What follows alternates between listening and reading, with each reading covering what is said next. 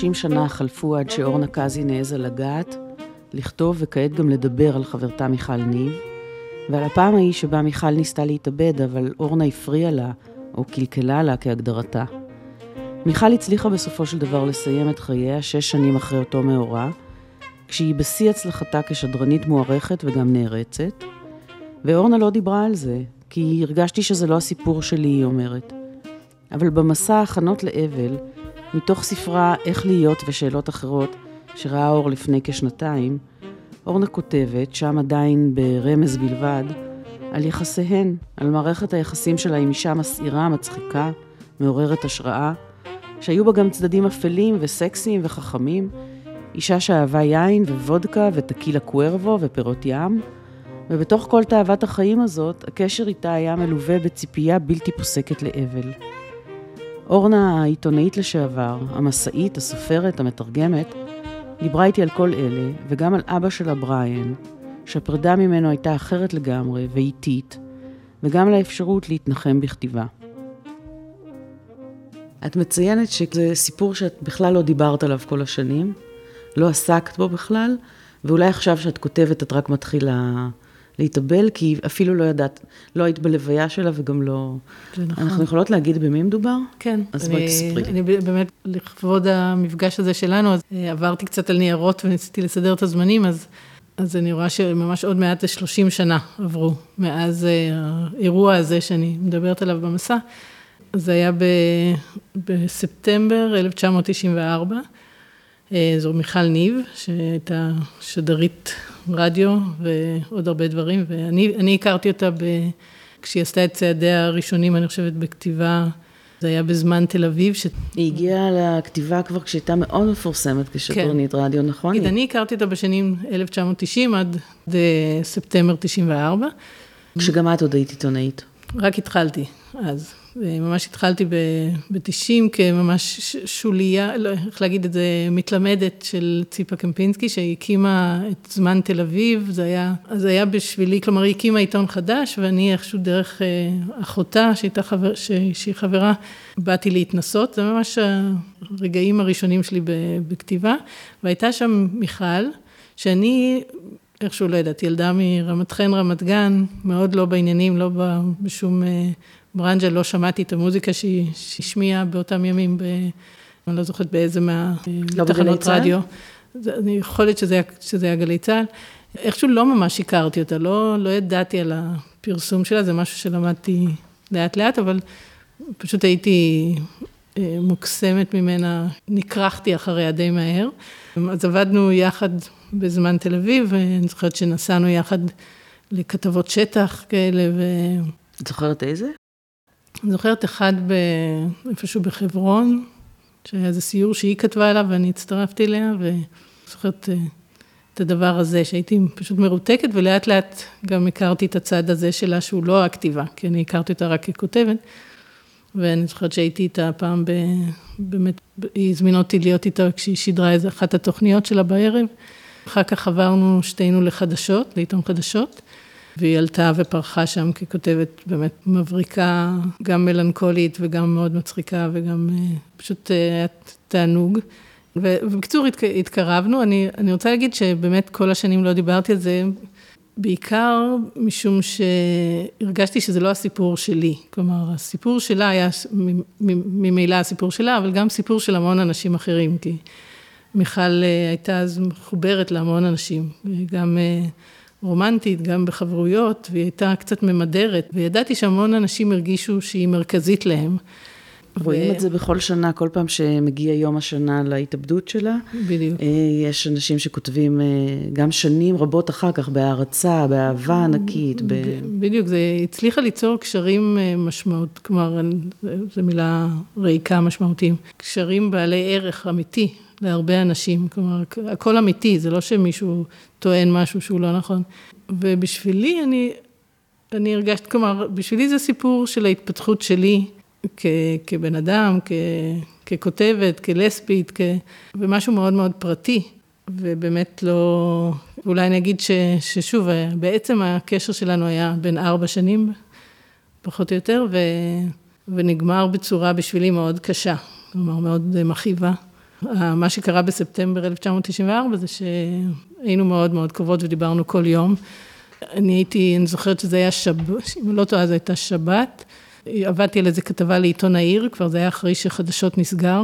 אחרי שחדשות, עיתון חדשות נסגר, אז אה, סידרו עבודות לכל מיני, לחלק אה, הארי של הכותבים והכותבות, אז אותי העבירו לכל העיר בירושלים, ו, ושם אה, שכרתי דירה לשנה, אבל אחרי שלושה חודשים פשוט לא יכולתי לשאת את זה, הייתי, ממש נכנסתי לג'רוסלם בלוז כזה, ממש דיכאון עמוק, וברחתי חזרה לתל אביב, ואז עברתי לעיתון העיר, ומיכל התחילה, אני חושבת, קריירה ברדיו תל אביב, אני לא, לא בטוחה. בקיצור, אני, אז דיברנו כל יום, ואז עבדתי על איזושהי כתבה, ואני זוכרת שהתקשרתי אליה והיא לא ענתה. והתקשרתי והיא לא ענתה, והיא לא החזירה הודעות, ואיכשהו אינטואיטיבית הבנתי שמשהו רע קרה. מתישהו החלטתי בכל זאת ללכת אליה הביתה. דפקתי בדלת, ובאיזשהו אופן היא הצליחה לפתוח את הדלת, והיא הייתה ממש פשוט אה, שרועה על פרקדן, אה, והעיניים מתגלגלות בחוריהן, והצליחה למלמל כמה מלמולים, היא הצליחה למלמל, כלומר, אני הצעתי שנזמין אמבולנס, היא בהתחלה התנגדה, ואחר כך איצי, אני חושבת ש, שנזמין את אה, אית, איתן בקרמן, בקר, שהיה חבר שלה ושהיא מאוד שמחה עליו, ויחד לקחנו אותה ואת התרופות שהיא לקחה, את הקופסאות הריקות של התרופות, לאיכילוב. ושם אה, עשו לה שטיפת קיבה, ו... והחזירו אותה לחיים. מה שמאוד הרשים אותי שם באיכילוב זה ההבנה המאוד מובהקת ש, שבמיון בבית חולים לא אוהבים אנשים שרוצים למות. הם ממש התנהגו מאוד באיזושהי קרירות, כמעט ברתיעה. ומישהי שם אמרה לי שאם, היא הייתה עוד שעה בבית אז זה היה סוף, והיא הייתה שם יומיים. עברנו לבית של חברים, דודו ונעמי גבע, שדודו עוד היה בחיים אז.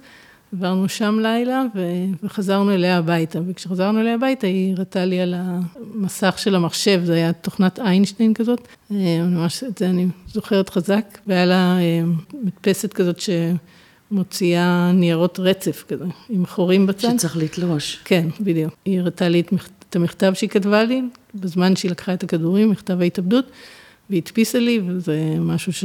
איזשהו, משהו שמאוד יקר לי, ש... נשאר איתי מאז, לא יודעת, למחרת או כעבור יומיים שלושה, היא הזמינה אותי לפגישה, ואני זוכרת שזה היה במסעדת מי ומי, אם אני לא טועה, ברחוב בוגרשוב הייתה פעם. הייתה פעם מסעדה מפורסמת מאוד. כן, וישבנו ואכלנו אולי, זה היה אולי בהתחלה עם שאול עברון, שהיה חבר שלה, ואחר כך, שהוא הלך בקצור, היא אמרה לי שהיא מבקשת שלא נהיה בקשר יותר. אה, בגלל שקלקלתי לה את ה... כלומר, שהיא לא, לא רוצה להיות בדאגה הזאת לשלומי, בגלל שהיא, שהיא עדיין רוצה למות, ו, ואני שיבשתי את התוכנית הזאת.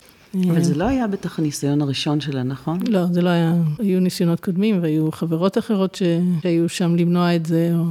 וזהו, זה היה בספטמבר 94, ומאז ניתק הקשר לגמרי, איכשהו לי לקח ממש שנתיים תמימות, אני הייתי אז בת 27, ולקח לי שנתיים תמימות להמיס את הכאב, כי הייתי מאוד, מאוד אהבתי אותה ומאוד כרוכה אחריה. וזה היה בשנים שעדיין לא הרשיתי לעצמי להתחבר ל...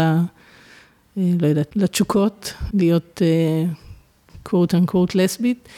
ואחרי שנתיים כן, כלומר, כן עברתי איזה דרך עם, ה, עם העניין הזה, ומה שקוראים יצאתי מהארון, אבל לקח שש שנים מאז שנפ... שנפרדו דרכנו, עד שהיא תלתה את עצמה, ו... ואז מישהו התקשר אליי באמצע הלילה לספר לי, כי איכשהו עדיין כרכו.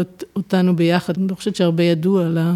על ההתרחקות הזאת, וממש אני זוכרת שהתגובה הראשונה שלי הייתה, אה, יופי, סוף סוף היא הצליחה, כי ידעתי כמה היא, כמה היא רצתה בזה.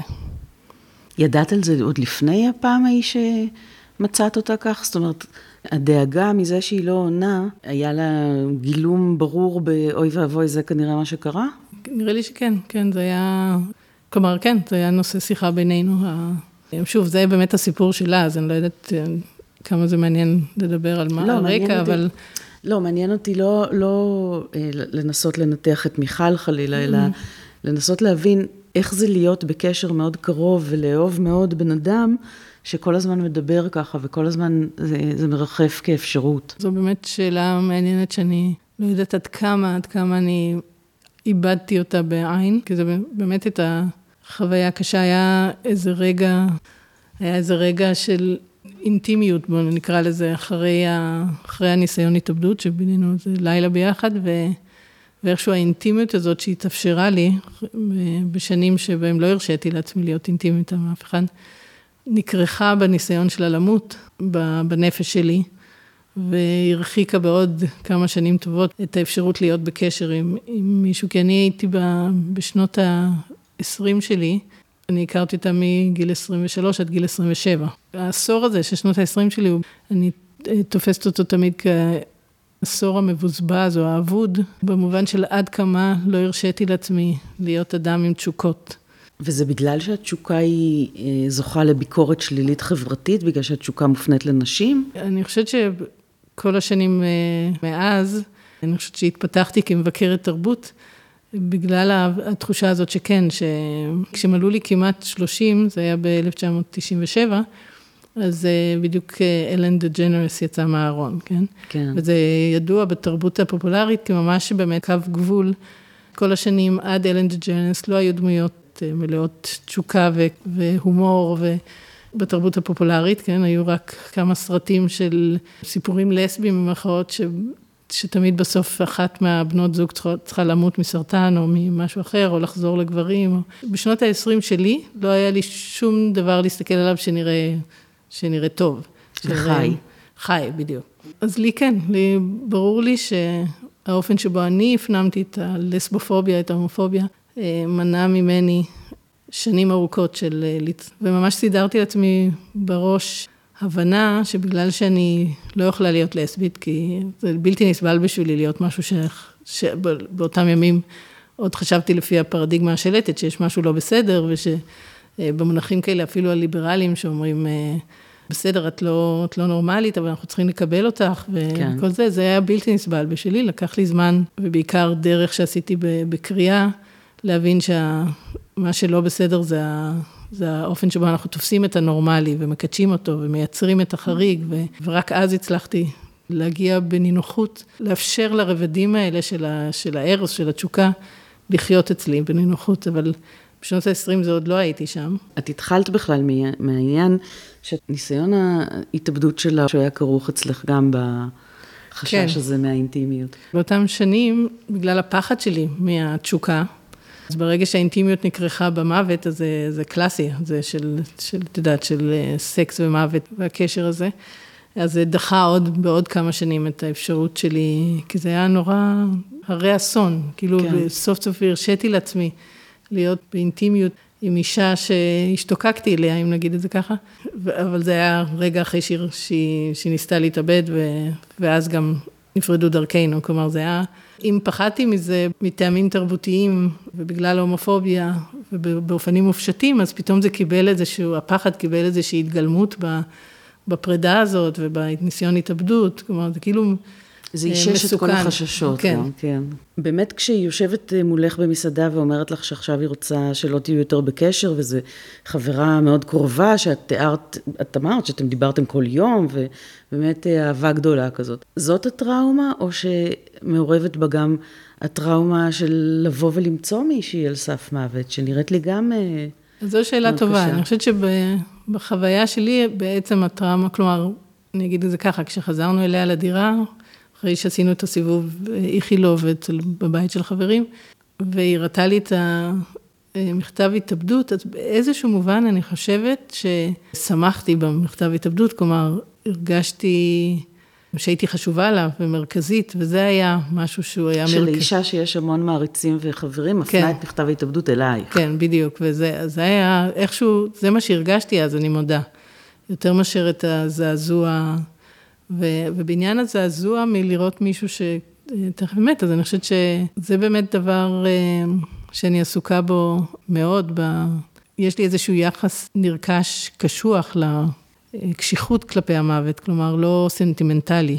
כשלקראת הפגישה שלנו קצת הסתכלתי בניירות כדי להיזכר בשנים האלה, אז שמתי לב שהסתכלתי קצת גזרי עיתונים מהשנים ההם שכתבתי בעיתונים, אז שמתי לב שזה היה, הניסיון ההתאבדות שלה היה בספטמבר 94. כלומר, אני אגיד קודם שגם בעיתון חדשות, ב-92 ו-3, וגם לימים כשהגעתי לעיר, וגם בכל העיר בירושלים, הייתי איכשהו כתבת הלוויות וכתבת פיגועים.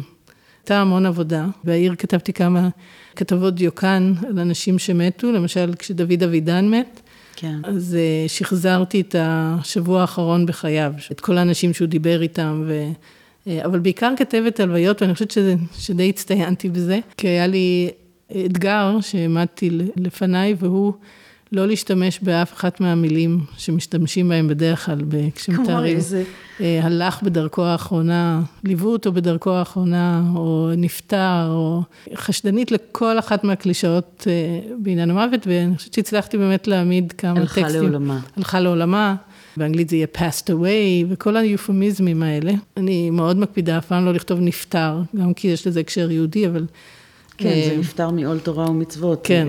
כך לימדו אותי בחדשות, בעיתון חדשות, בדיוק. אבל אני עוד לא בדקתי אם זה לא מיתוס, זה באמת, אני, ככה אני מבינה. שם המקור המילה, כן? כן, ואני איכשהו הצלחתי לכתוב מת במקום נפטר, ובמקום ליוו אותו בדרכו האחרונה, אז לא יודעת, אה, הלכו ב, בין הקברים בבית קברות, אני לא זוכרת בדיוק. אז באוקטובר 94, חודש אחרי שנפרדתי מהחברה הזאת שהייתה יקרה לי אחרי שהיא ניסתה להתאבד, אה, היה פיגוע בקו חמש. כן. מצאתי את הכתבה, ש... כן, כתבתי יומן פיגוע, ומצאתי, אני אקרא לך איזה שני משפטים משם, mm-hmm. כדי להראות לך את היחס הקשוח שאימצתי. אז למשל ב-12 ו-50, זה, זה יומן פיגוע, כלומר ממש יממה של אה, להיות סביב, אה, הפיגוע היה נדמה לי בתשע ומשהו בבוקר, והייתי שם יממה עם כל הבלגן שם. אוקיי. Okay. אז אה, למשל ב-12 ו-50 כתבתי, בחולצות לבנות ובכפפות לבנות עולים אברכי היחידה לזיהוי חללים וחברה קדישא על, על שלד האוטובוס. מרימים איברים ומכניסים לשקיות שחורות בגודל של שקיות זבל בינוניות. ראש של בחורה, אצבע, רגל קטנה, אצבע, זרוע, כף יד. וסימנתי לי עוד קטע, ב-13 ו-50. באחת וחמישים. רגל קטנה שוכבת ליד הגלגל הימני הקדמי של האוטובוס החרוך. מוציאים את האוטובוס השני, זה שנפגע קלות, ומסיעים אותו מחוץ לאזור. יש ריח של בשר חרוך ברחוב, זה אני זוכרת את הריח. מוציאים על אלונקה שקיות שחורות מלאות איברים, מוציאים גופות, סך הכל 20 הרוגים. לא רחוק משם, בפרישמן עוד מבקשים מוות לערבים. איכשהו אינטואיטיבית הבנתי ש... או רציתי, או התחברתי בצורת הכתיבה שלא מייפה את הדברים האלה. ש... שלא מעדנת, שלא כן. מסתירה. בלי שזה יהיה פורנוגרפי, כלומר זה האתגר, שזה לא יהיה פורנוגרפיה כן. של, של מוות או כל דבר אחר, אבל, אבל גם לא להסתתר מאחורי מילים שלא... זה מקל על ההתמודדות עם זה, כשמסתכלים על הפרטי פרטים, שקית וניקיון, ולוקחים ומביאים, מקל על העובדה שעכשיו באמת אה, כל כך הרבה כאב וסבל יש בתוך זה? נראה לי שכן, ש... שזה צורה של להיות, להיות בזה, כן. ואני חושבת שהסיפור הגדול בהקשר הזה, זה בכלל אה, איך להתמודד עם המורטליות שלי. כן. שלנו, שלי. הדרך שלי להתמודד עם זה, זה להשתדל כמה שפחות להדחיק את זה, ואת רואה, רואה שאני, יש לי קעקוע על הזרוע.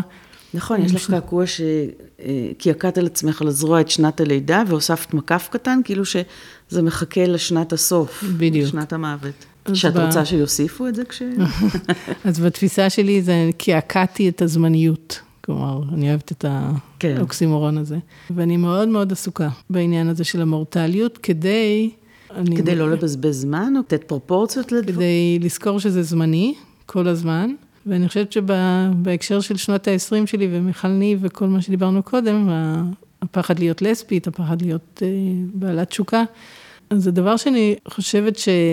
שאני עסוקה בו ומעניין אותי זה, זה ה... את יודעת, אני חושבת שיש אה, סקאלה, לא שאני חושבת, יש, יש סקאלה בין, של אנשים בין אלה שמאוד מאוד קרובים לקצה של הסקאלה של הארוס, ואלה שקרובים מאוד לקצה של הטנטוס, של mm-hmm. יצר המוות, יצר החיים ו- ויצר המוות. ואני עסוקה ב... בדרך שאני עושה בין הקצוות האלה, אז מיכל הייתה מאוד מאוד קרובה ליצר המוות, מסיבותיה שלה, ולא יודעת, ענבל פרמוטו, ראינו את הסרט השבוע, ו... אבל אני חושבת שכולנו איפשהו על הסקאלה הזאת, ואני לא מאוד מאוד קרובה לארוס.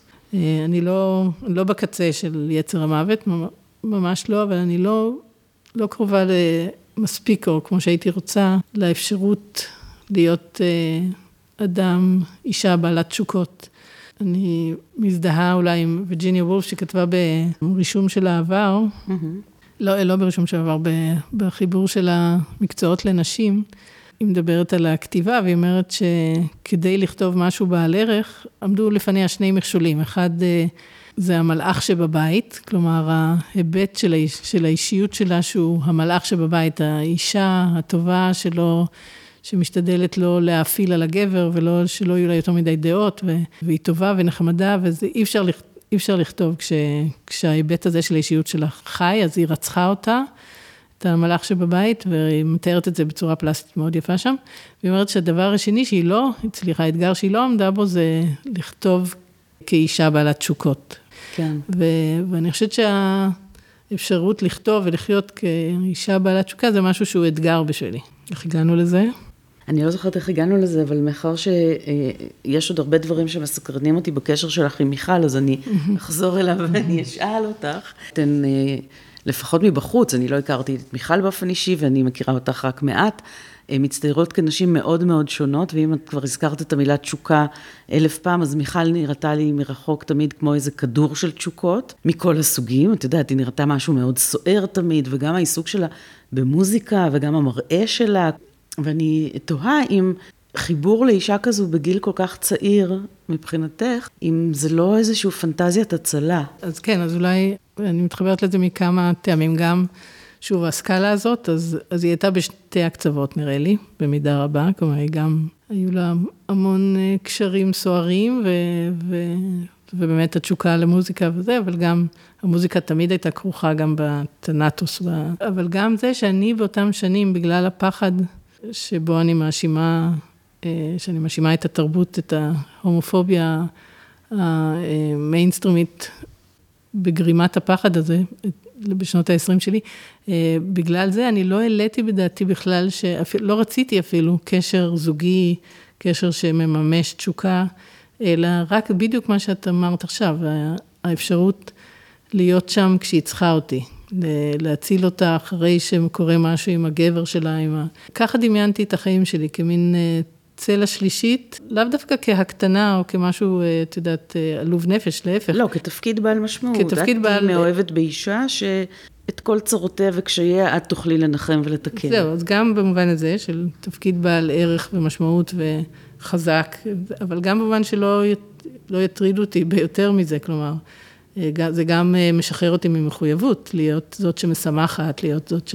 נכון, כי אז את יכולה לחזור הביתה, לנעול את הדלת ולכתוב. בדיוק, זהו. העול, החובה להיות בעלת ארו, אה, שמחה, שמחת חיים, זה משהו שהוא לא, לא מובן מאליו אצלי, ואני חושבת שבאותם שנים, זה הסתדר לי בראש שככה יהיה הכי טוב. אחר כך גם שנים אחר כך, אה, אנחנו לא נזכיר שמות, אבל גם הייתי כרוכה בנפשותיהן של שתי חברות שהיו זוג.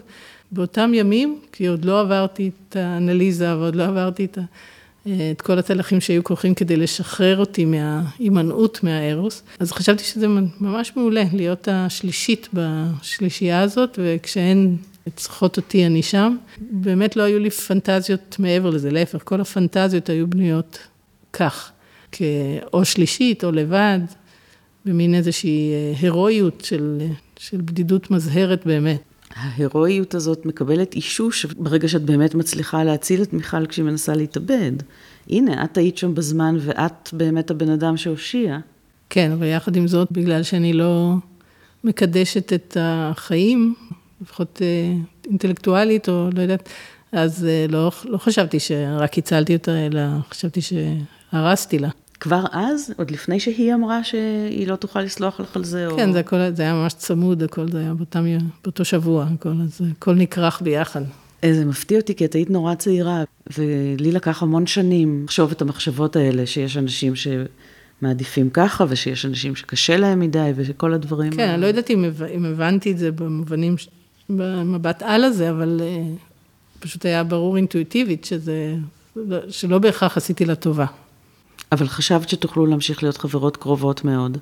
אפילו לא הספקתי לחשוב, אני אומרת לך, זה הכל היה, זה היה שבוע אחד סופר דרמטי, שהכל היה בו ביחד, גם ההצלה כביכול, האינטימיות, גם המכתב הזה ששמור אצלי, אה, שמסביר מה עבר עליה ואיך היא הרגישה תוך כדי שהיא נוטלת את הכדורים, וגם הפרידה וההבנה ש... זה לא היה מכתב שמפנה אלייך טענות, נכון? לא, לא, לא, להפך.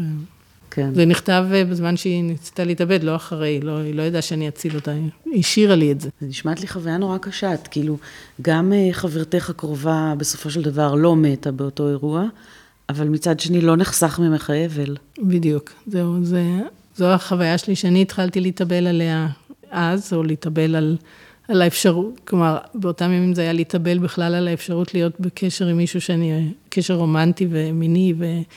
עם מישהו שאני כרוכה אחריה. ואז אה, כשהיא מתה אחרי שש שנים, אה, תלתה את עצמה וזה, כבר לא, שוב, כבר לא היית, זה כבר היה איזושהי פרסונה שם בחוץ, ולא שם התחיל האבל. הנתק הזה התאפשר בכלל? הרי תל אביב, כפי שאנחנו יודעות, כל כך קטנה, שנתקלים כל שתי דקות. איכשהו אני הקפדתי, ואם ידעתי שהיא נמצאת במקומות, אז במיוחד בשנתיים הראשונות, שבאמת היה פצע פתוח, אה, ממש מרגישה שהדימוי הזה של פצע פתוח, הוא תיאר את זה טוב, שממש לא היה אפשר לגעת אה, בלי שזה ממש ממש יכאב, אז הקפדתי לו, ואני זוכרת, וזו פעם אחת שבאמת נפגשנו במקרה, אני חושבת ביועזר, ודיברנו קצת וזהו, וממש הצלחתי שש שנים לא, לא להיפגש. אולי פעם אחת אני כתבתי משהו על היפות והאמיצות, והיא הקריאה את זה ביפות והאמיצות או משהו כזה, וכאילו היה איזשהו רגע שיכולתי כבר מהמרחק, וזהו. ואז כשהיא באמת הצליחה להתאבד, ואת אמרת שאת אמרת, יופי... סוף סוף היא הצליחה. סוף סוף היא הצליחה. איך הרגשת? שוב, הרגשתי, אז היו אה, אירועי ההלוויה, ואני חושבת שכל השאלה של מי הסיפור, כן, בדברים כאלה, זו שאלה מעניינת בעיניי, ואני הרגשתי שזה לא הסיפור שלי. ולא הלכת ללוויה. ולא הלכתי כי הרגשתי שזה סיפור של הרבה אנשים, זה סיפור שלה ממילא. כן הלכתי, היא הייתה מאוד קרובה לאריאנה מלמד. ואז אריאנה... שכתבה עליה הרבה. כן, אז היא הזמינה אותי אליה הביתה, ובאותו מעמד גם הראיתי לה את המכתב ההוא, משש שנים קודם, ו... אבל לא הרגשתי שזה הסיפור, ש... שמיכל ניב, כהפרסונה הזאת המפורסמת, שאני שייכת לסיפור הזה. הייתה לי מיכל מאוד פרטית, מה שהיה רק לנו. גם היו לך רגשות פרטיים, שעליהם אני שואלת. כן, אז, אז אני חושבת שבאמת שמרתי אותם לעצמי, אפילו מפני עצמי, כזה במין הקשחה כזאת של, ה, את יודעת, של, של הלב. אני חושבת שזה היה מין איסור על עצמי להרגיש יותר מדי, לא הדבר הכי בריא. ומה הביא אותך לכתוב על זה פתאום בספר? מתי הספר ראה אור? לפני שנתיים. זה מדהים כמה זיכרון לא עובד, אני צריכה לקחת ב-12. אבל אני חושבת שזה קשור ב, במצב של אבא שלי. שכתבתי את המסע הזאת מול הדעיכה של אבא שלי בתוך מחלת האלצהיימר שלו. הוא מת אה, בן 80 ב-2019, לפני ארבע שנים, וחשבתי על, על המוות שלו, על, אה, על אבל, ואני חושבת שזה העלה את האפשרות להיזכר. של... אבא שלך אה, עבר דעיכה ממושכת, זאת אומרת, דימנציה שלאט לאט הבן אדם בעצם נעלם. חמש שנים כאלה מובהקות, כן, שלאט לאט לא ברור אם יש שם סובייקט, ויותר ויותר ככל שהזמן עבר היה נראה שזה סבל בל, בל יתואר להיות במצב הנפשי שהוא היה נמצא בו, ואני חושבת שבאיזשהו מקום ייחלתי למותו, כלומר שהוא לא יצטרך להישאר ב... בסבל הזה, וכל המחשבות האלה על המוות גם גרמו לי, בדרך כלל אני מה שאני עושה, אני, אני אוטודידקט, וכל מה שאני למדתי וקראתי וזה, זה, זה בעקבות דברים שעלו כצורך. אז אה, בשנות ה-20 קראתי כל מה שאפשר על עניינים של זהות מינית ונורמליות, והצלחתי לצאת מההימנעות המכאיבה. כשהייתי מול המוות הקרוב או הלא קרוב של אבא שלי, אז אני חושבת שהתחלתי גם אה, לקרוא, אני, בגלל שהמסע האישית, זו הצורה הספרותית ש...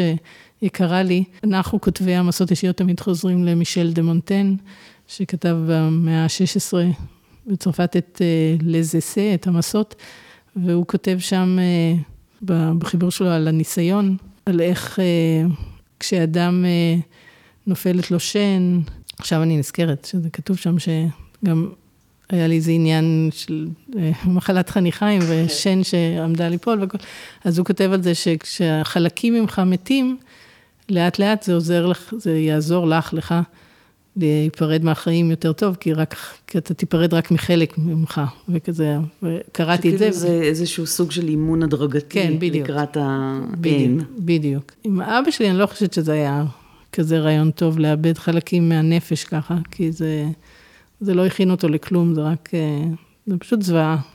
אני גם חולקת על, על הטענה של לאבד חלקים מהגוף לאט לאט, זה כל זו שמחה גדולה כזאת, כי אני חושבת שהשנים שבהם את חיה עם כל המגבלות הפיזיות, נגיד בהזדקנות רגילה, שאין כן. בה איזושהי מחלה קטלנית פתאום, הן גם לא נעימות, אני לא, זה לא כל כך מקל על ה... כן, אם את חושבת אבל על המוות כאסון הגדול, אז ככל שאת סובלת יותר בחיים, המוות הוא פחות אסון, הוא יותר uh, הקלה. זה הרעיון הלוגי. ש... כן, שהוא מזעזע בעיניי, כי זה כמו להגיד, אה, באמת, עדיף לא לאהוב, כדי שהסוף יהיה הרבה יותר שמח, לא, כן, יש לא יאבד לך שום דבר בעל ערך. אז כן, עכשיו שאת אומרת את זה ככה, אז נראה לי שבאמת הרבה, הרבה מהחיים שלי אה, היו מעוצבים בגלל ה, אולי הפחד הגדול הזה, שכדי לא להגיע להן, לא להתאכזב, לא זה, אז עדיף לא לאהוב, עדיף להיות אחת שחיה לבד. כן. עכשיו יש לי את הספר הזה עם ה... הבאתי לך לראות, להראות לך עם, ה, עם השם הכי... עצות לגוויות לעתיד? כן. Advice for Future Corpses, a Practical Perspective on Death and Dying, של סלי טיזדייל. כן. אז אלה הדברים שקראתי סביב המסע הזאת. לחשוב על עצמי, כן. לחשוב על עצמי כפיוטר קורפס. כן. איכשהו אני חושבת שאני ממש מרגישה את זה גם בחיבור שלי, איך להיות בת 50, שעוסק בהזדקנות. אני חושבת שהדבר שהבנתי תוך כדי כתיבה, ואני לא, I do not practice it מספיק כמו שהייתי רוצה, זה באמת איכשהו לקבל את המורטליות, את העובדה שאני בת תמותה, באופן הכי עמוק, כדי לשחרר יותר ויותר מהארוס ומהאפשרות לשמוח ולחיות. ו... זה מה שקורה כתוצאה מההכרה הזאת? זה לא קורה בדיוק ההפך? אין גם את החשש ההכרה העמוקה בזה שכולנו בני תמותה אומרת, אז בשביל מה הכל ושלום להתראות ביי, אין צורך לעשות שום דבר. שוב, כאוטודידקט בגיל 16 חיפשתי איך, איך לתפוס את החיים האלה, ו... הגעתי לסארט ולאקזיסטנציאליזם וזהו, ונתקעתי שם, זה הספק את הצרכים, ואני חושבת שאני עדיין חושבת שבגלל שאין משמעות מעבר, אז זה לנו האתגר והזכות לעצב את ה... מה כן, וזו עבודת החיים, ו... ודרך לעשות אותה הכי טוב זה לא לשכוח שזה לא לתמיד, שזה... ההבנה הזאת עוזרת למשל כשאת באמת נפרדת מאבא שלך? אני חושבת שכן, אני מרגישה שאולי זה הנרקיסיזם של, ה, של הכותבת, אני לא יודעת, אבל שהדרמה הבלתי נסבלת מן הסתם, מכולם זה ש, שאני לא אהיה. וששוב, ושכל הפרידות האלה זה תרגול לקראת, אה, בתוך עבודת ההבנה שאנחנו, שאני, שאנחנו פה רק בינתיים.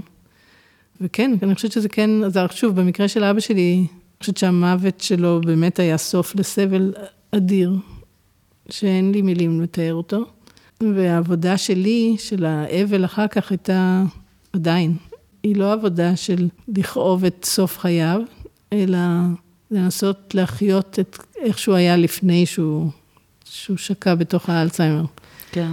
להתחבר באמת לתמונות, לסרטים בראש של, של האבא בריאן, הגנן החובב, וה, אה, ועם ההומור ובדיחות הקרש וה, וכל הטוב שהוא היה. כן. את קראת קודם קטע מהדיווח שלך אה, על הפיגוע בקו חמש, שבאמת פורט את כל הדברים הנורא כואבים ומזעזעים האלה לפרטים מאוד מעשיים, למין צילום כזה שהוא כאילו הסתכלות אובייקטיבית. וזה מזכיר לי את זה שעל אה, מותו של אבא שלך נודע לי, בגלל שאני מנויה לניוזלטר שלך. ואת פתאום שלחת ניוזלטר שמציע תרגיל אה, איך להיפרד מאבא. בכמה סוגות של כתיבה. בכמה סוגות של כן. כתיבה, בדיוק, כמדריכת אה, כתיבה. אני בדקתי וזה היה תשעה חודשים אחרי, אחרי מותו, ואת uh, כתבת שם בניוזלטר הזה שזה ניסיון שאת יודעת מראש שהוא נועד לכישלון, uh, לתפוס משהו מהמהות של אבא שלך ומ-80 שנות חייו, אבל בכל זאת את הצעת סוג של תרגיל שאת מימשת, את שלחת כן. אותו למנויים שלך, ידיעה על מותו, שזה 80 מילה, הספד, ערך בוויקיפדיה, דיוקן וממואר. זאת אומרת, את עולה לאט לאט מ-80 ל-240, 320, 480 ו-720 מילה, כשבכל אחד באמת יש... צורה אחרת לגמרי של הסתכלות, וזה החל מהיום נפטר כך וכך האיש הזה וזה, ועד לאבא היה מעיר אותנו וייקי וייקי ומכין mm. ארוחת בוקר ו... ממש. וכאלה. ואז אני, אני זוכרת שאז אני הסתכלתי ממש בעיניים אה, קרועות לרווחה, כי מבחינתי, מותו של אביו, שהיה מאוד סמוך גם למותה של אמי, אבל המוות שלהם היה מין איזה בלבול רגשי מטורלל. שלא יכולתי להסביר לעצמי, לא יכולתי לדעת, לא, כאילו צפוי, אנשים בני 90, צפוי לגמרי ובכל זאת. והנה את עושה סדר. מעניין, גם רציתי לשאול אותך איפה את ברצף של אה, ארוס ו... תנטוס, אבל לפני זה, אני רוצה להגיד שגם, קודם כל התכוננתי, כתבתי את החיבור ההוא על איך להתאבל בזמן שהוא עוד היה באלצהיימר, הוא עוד לא מת, אה, אז אפשר להגיד שהייתה לי הכנה, אבל גם ככה אני, ככה אני מתמודדת, עם ה, ככה אני חווה את החיים ומובילה את עצמי דרך אתגרי החיים. כשהתקרב העניין הזה של, ה, של המוות, ואיך להיות מולו, אז אה, איכשהו כך, ככה אני, אני צריכה את זה, אני צריכה את הסדר הזה. במחשבה. הכתיבה בשבילי, בגלל שיש כאוס בנפש ובעולם ואין שום שליטה, ו... אז הכתיבה היא המקום שבו אני האות'ר, המספרת, ובו אני יכולה ל... כן לתת לעצמי איזו תחושה של שליטה, וזה המקום שבו אני מרגישה בבית.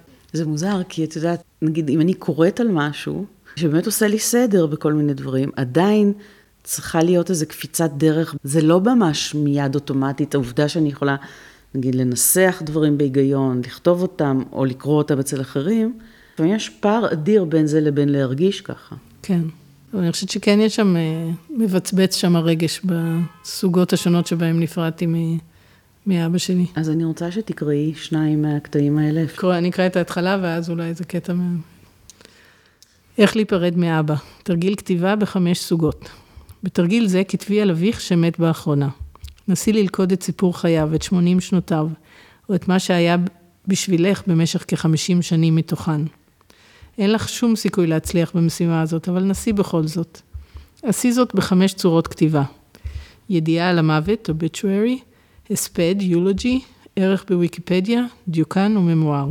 עשי זאת בכפולות של 80 מילים, מילה לכל שנה של חייו. ההגבלה על מספר המילים היא סד שיעזור לך לעצור, לאצור, מעט ממה שעולה על גדותיו. אז אה, מה מתוך זה את רוצה? את הידיעה על המוות פשוט? נגיד את הידיעה, נתחיל עם הידיעה על המוות, ואני רוצה עוד סוגה, יותר אה, אוקיי. סנטימנטלית. בריין קזין, 1938 עד 2019.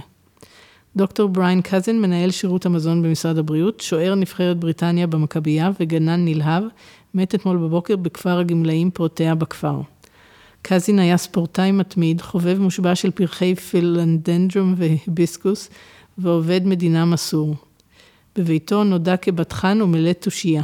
הוא היה אחראי על ניהול חשבונות ועל שטיפת כלים, על השכמות ועל רוח ספורט.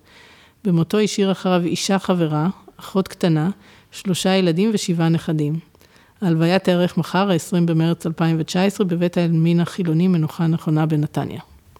זה לא נטול כל סנטימנטים, כן. כפי ששמת לב, כן. אה, ערך בוויקיפדיה לא, אולי את אה, הדיוקן, 480 okay. אוקיי. מילה, אבל לא חייבים לקרוא את הכל. את רשימות הזיכרון שחיבר בערוב ימיו, פתח בריין כך: I've always been a bit of a scatterbrain, a true dreamer from birth and possibly before. אולי דווקא משום שהיה פזור נפש כעדותו, היה חסיד של סדר ורשימות? במשך רוב חייו הבוגרים ניהל את ענייני ביתו באחריות. הוא היה משקיעים, מאכיל את הכלבים, מוציא אותם לטיול, מסיע את הילדים לבית הספר, עולה על האוטובוס, נוסע לעבודה. האם אי פעם איחר? בחממה ובמטבח היה מקפיד על סידור חומרי הגלם בצנצנות מסומנות. פצלים של שתילים, זרעים של פרחים, קמח וקפה ופתיתים ושוקולד. דבר לא נשאר זרוק על שולחן העבודה או על השיש. את הכלים שטף וייבש וסידר בארון בתוך דקות מתום הארוחה. האם משום שהיה חולמני דאג לרשום את ההוצאות וההכנסות ואף פעם לא נתפס במשיכת יתר? האם משום שהיה פרופסור מפוזר הקפיד על רשימות קניות? a list היה חוזר ואומר, וידע את צורכי ההאזנה ושעות ההשקיה של כל צמח ופרח ועץ בגינתו? נטעם מהממואר גם? בואי נטעם גם מהממואר. אה, הממואר מתחיל ככה, אה, אני מנסה להיזכר איך היה כל השנים, מה עשה, איך דיבר. אני זוכרת משחקי מילים. לשאלה ג'מייקה, למשל, היה עונה, no, she came by herself. אני לא מצליחה להיזכר באיזה סיטואציה היה מתאים לשאול ג'מייקה. וזה גם בדיחה כל כך בריטית שזה כן. נהדר, בדיחת קרש כל כך בריטית שזה נהדר. אני רוצה להיתפס בדבר אחד שאת כתבת במסע שבה את הזכרת את הסיפור של מיכל, וזה את אמרת שאחרי מותה את לא ידעת איך להתאבל עליה. כשאבא שלך מת כבר ידעת? שאלה טובה. קודם כל אני, אני אגיד שכשאבא שלי מת, כבר הייתי אורנה אחרת. כבר... כן. בד... כי שמתי לב, דרך אגב, שבמבוא לכל חמש צורות הכתיבה האלה, את כתבת שזה דרך להתמודדות עם מה שעולה על גדותיו. כן. אז אני חושבת שגם אה, יותר קרובה ל... לרגש, אבל גם אני אורנה אחרת במובן הזה ש... שיש לי משפחה, יש לי בת זוג שאני מאוד מאוד אוהבת והייתה שם איתי, כלומר יש, יש עם מי לדבר. אם בשנות ה-20 בעצם לא היה, לא היה לי עם מי לדבר בחוויה שלי. הייתי שחקנית כדוריד ואני זוכרת שקראו לי הדג, כי ממש לא יכולתי, לא פציתי את פי, mm-hmm. ורק הקשבתי לאחרים. אז עכשיו יש לי בת שיח, מישהי לאבד, לאבד איתה את כל מה שקורה לי ולה ולנו. אז אה, מהבחינה הזאת, כן, אני כבר, כבר מתקדמת. ו- והייתה לי הכתיבה.